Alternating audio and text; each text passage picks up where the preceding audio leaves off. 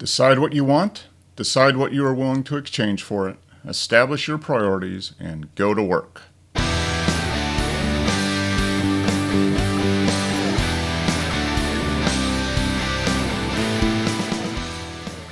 Welcome to episode 7 of the Financial Clarity Podcast, dedicated to helping you make smart money decisions, live your values, achieve your dreams, and get more life from your money.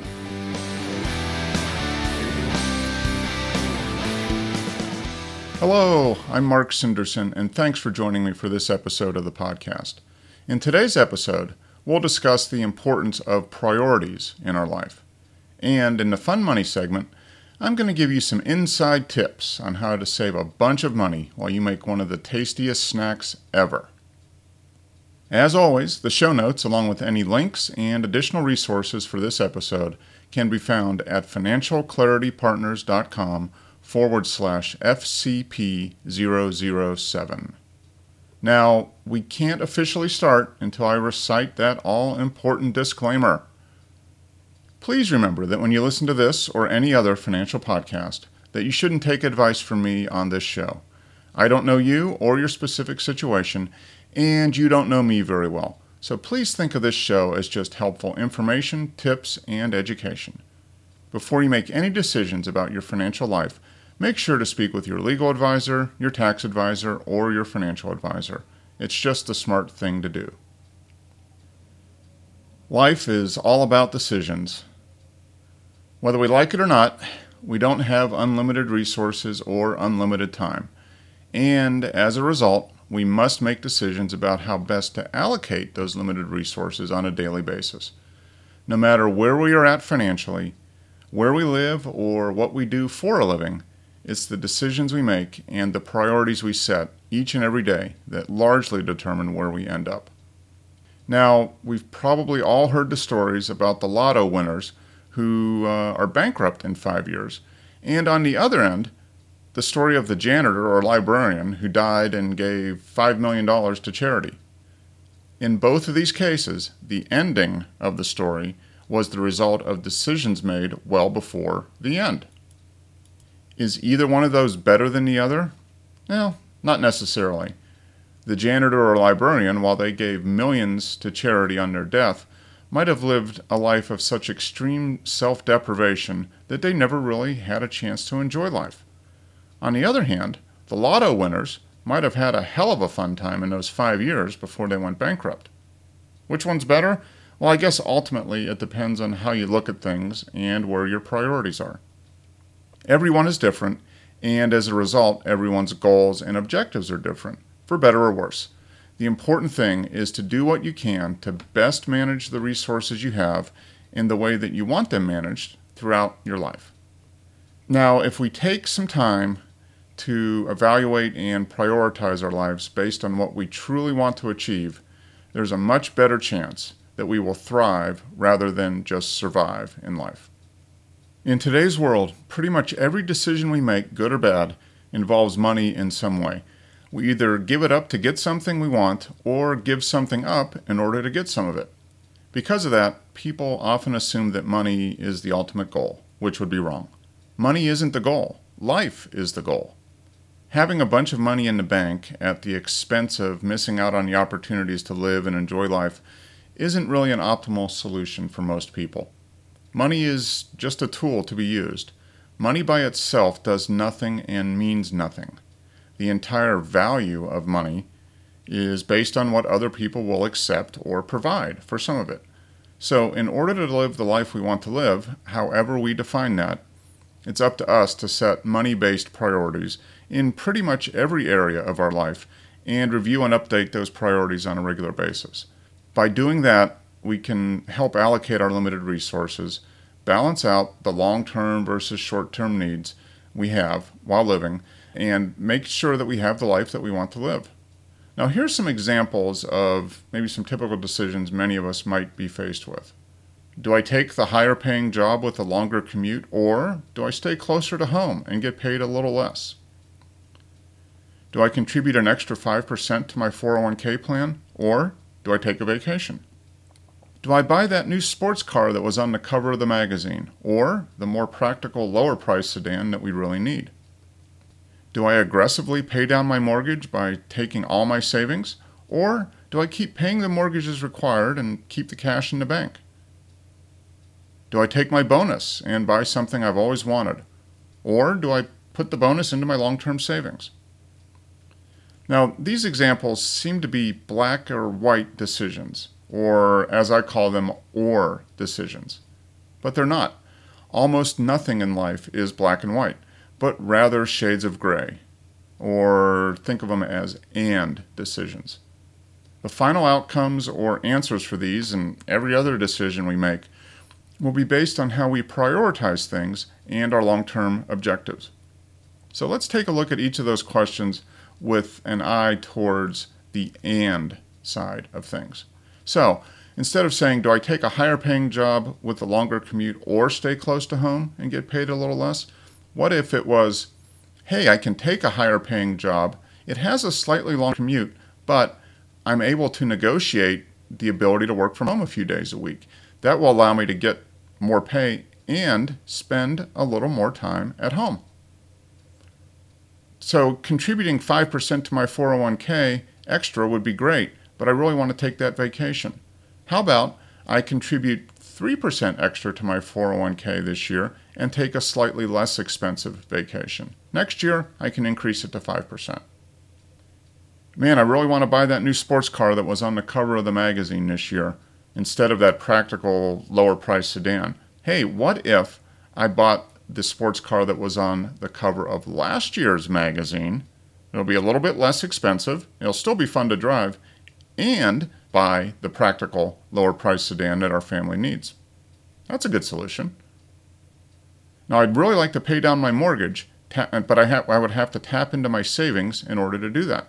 What if I took part of my savings, paid down part of my mortgage, lowered the principal a little bit, but I kept some of the savings in the bank just in case. That's a good solution. Do I take my bonus and buy something I've always wanted, or do I put it into long term savings? What if I took part of my bonus and buy something I've always wanted that maybe is a little less expensive than my ideal something I've always wanted, and I'll take the rest of the bonus and put it into my long term savings. As you can see, when we approach the decisions we have to make with a more open mind, the possibilities become much greater, and we can really have our cake and eat it too to a certain extent. It's much easier to view things as opportunities rather than obstacles if we've taken some time to establish our priorities around our lives and our money. Now, those priorities can give us uh, some context in which to make our decisions. And once we have that context uh, in which we want to operate, we can create many more opportunities. Uh, now, coming up with priorities and creating context uh, just doesn't happen. It is going to take some planning. But the good news is the planning doesn't need to be super complicated, it just needs to be realistic and consistent. So, here's the basic steps of how a lot of times you can go through and establish priorities and start being more proactive when you're decision making instead of reactive. First, take some time to get an honest accounting of where you are at from a financial and a time perspective. How much money and time do you have available to you, and where are you currently allocating those resources? Where are you currently allocating that money and that time?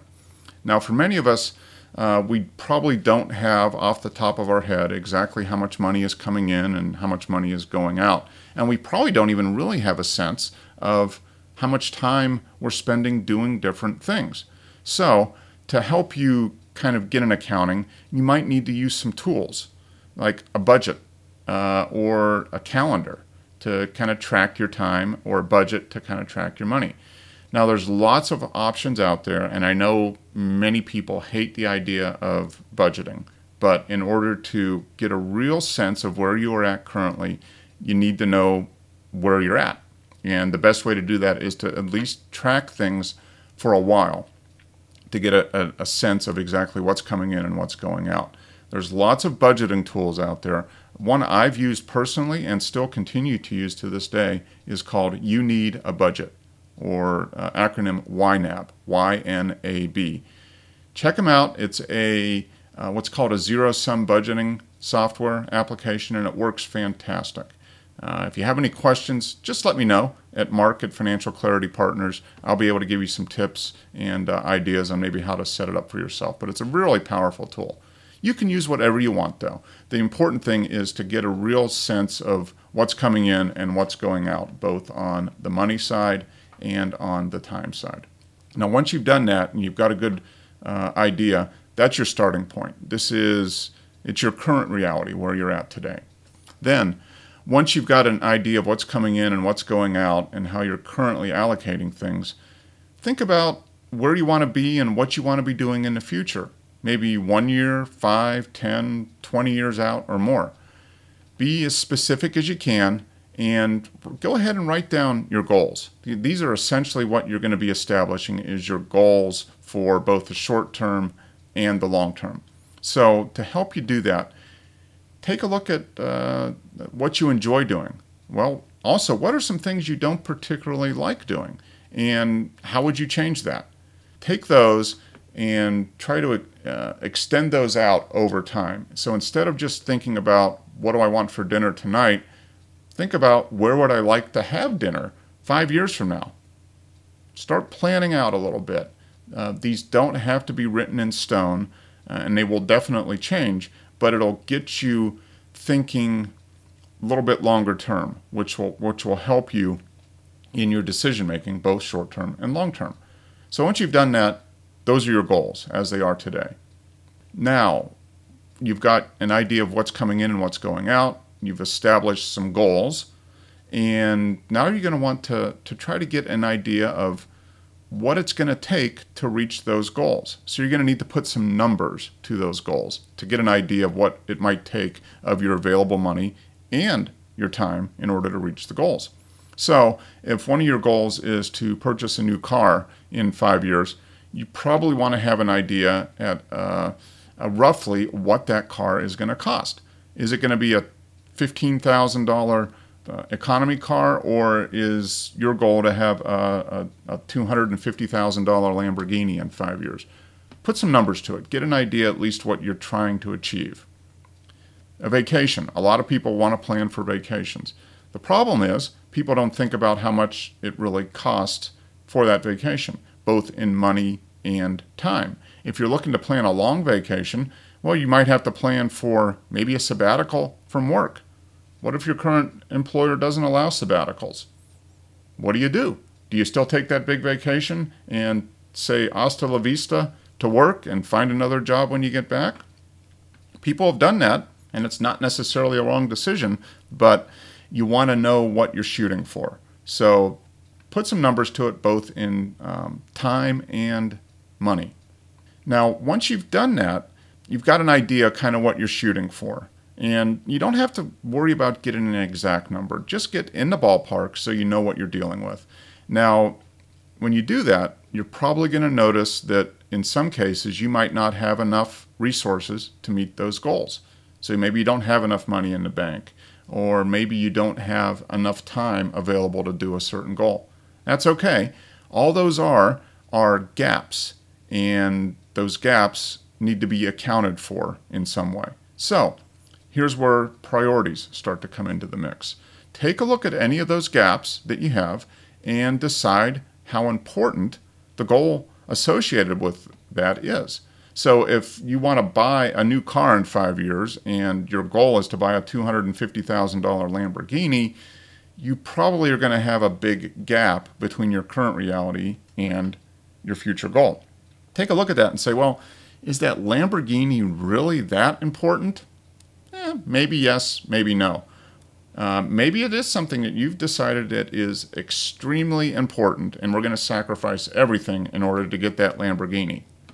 I hope it's a big Lamborghini because you might have to live in it. Okay, but the the uh, decide how important that particular goal is. Is it something that is extremely important, maybe somewhat important, or not that important given everything else that's going on?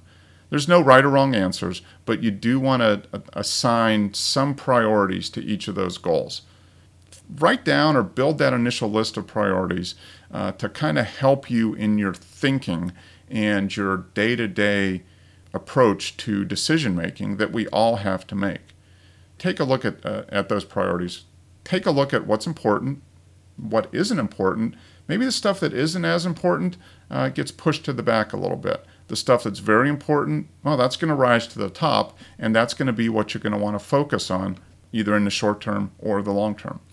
Now, however you get to this point where you've established priorities, the advantage is is that once you've started to prioritize things, the picture of your life and how you're going to go through it usually becomes much much clearer and you really find yourself empowered to start making things happen consciously and actively instead of just waiting for things to uh, to happen to you or decisions to be made for you.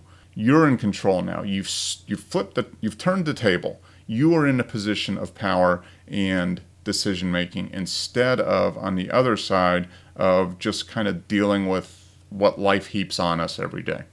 So as time goes by, your goals are going to change and your priorities are going to be reshuffled. Guaranteed, it's going to happen. It could happen next month, it could happen next year, it could happen 10 years from now, but it is going to happen. Don't worry about that. That's completely normal. Life is just too fluid and things change. None of us have crystal balls. So we just have to be able to roll with the punches. And the key in all of this is even though those priorities and goals are going to change in the future, the key is, is that you right now are going to be actively involved in the process instead of just kind of passively drifting through life. The end result is you're not going to be surviving, you're actually going to be thriving. You're going to be in more control of your day to day life and living life uh, as fully as you can instead of just getting through. And that's really the goal. Priorities can help you thrive instead of just survive.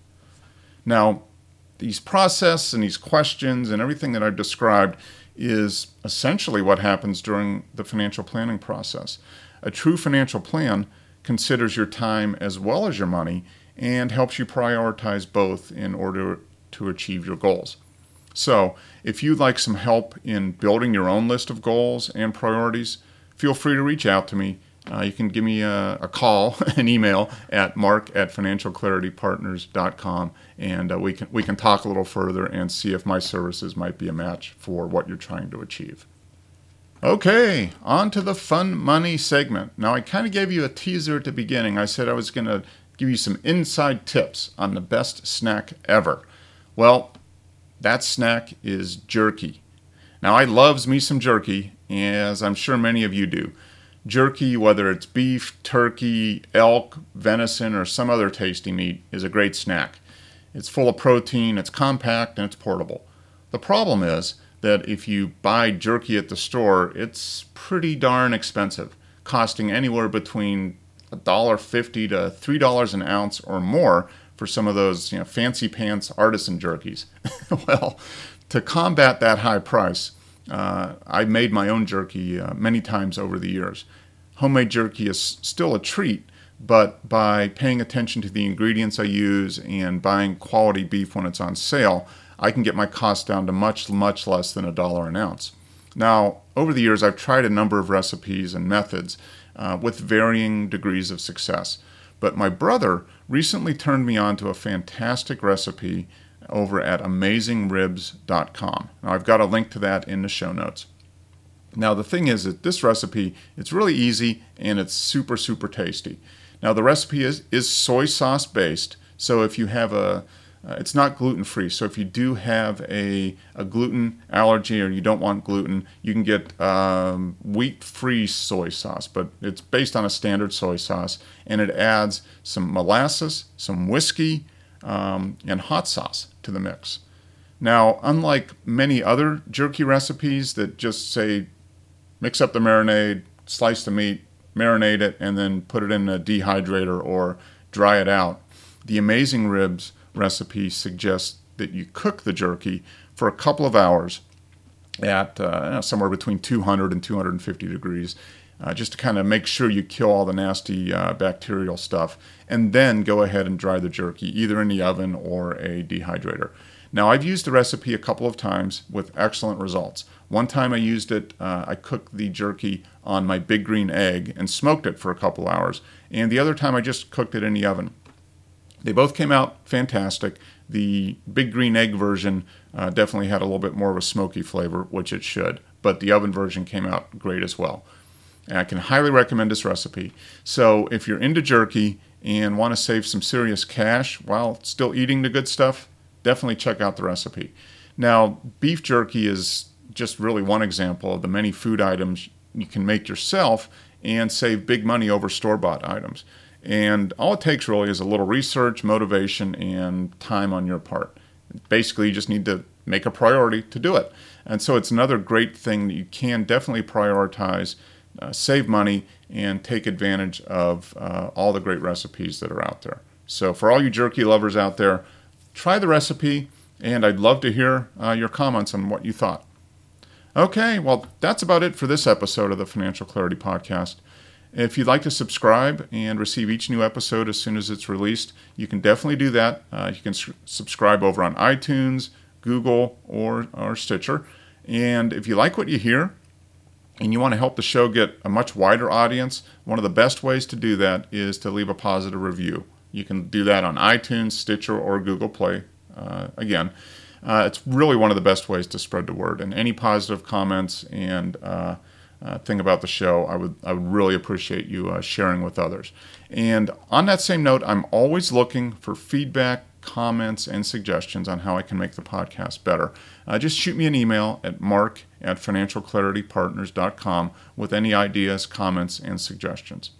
Now, you can find us uh, over on Facebook at facebook.com forward slash financial clarity partners. Uh, we're on Twitter at Plan with Clarity. You can also check out my personal Twitter feed at Mark Sinderson. And also, we're on Google. Plus. So check us out there. Uh, hope to see you over there as well. And uh, that's it for, the, for this episode. Thanks again for listening and take care.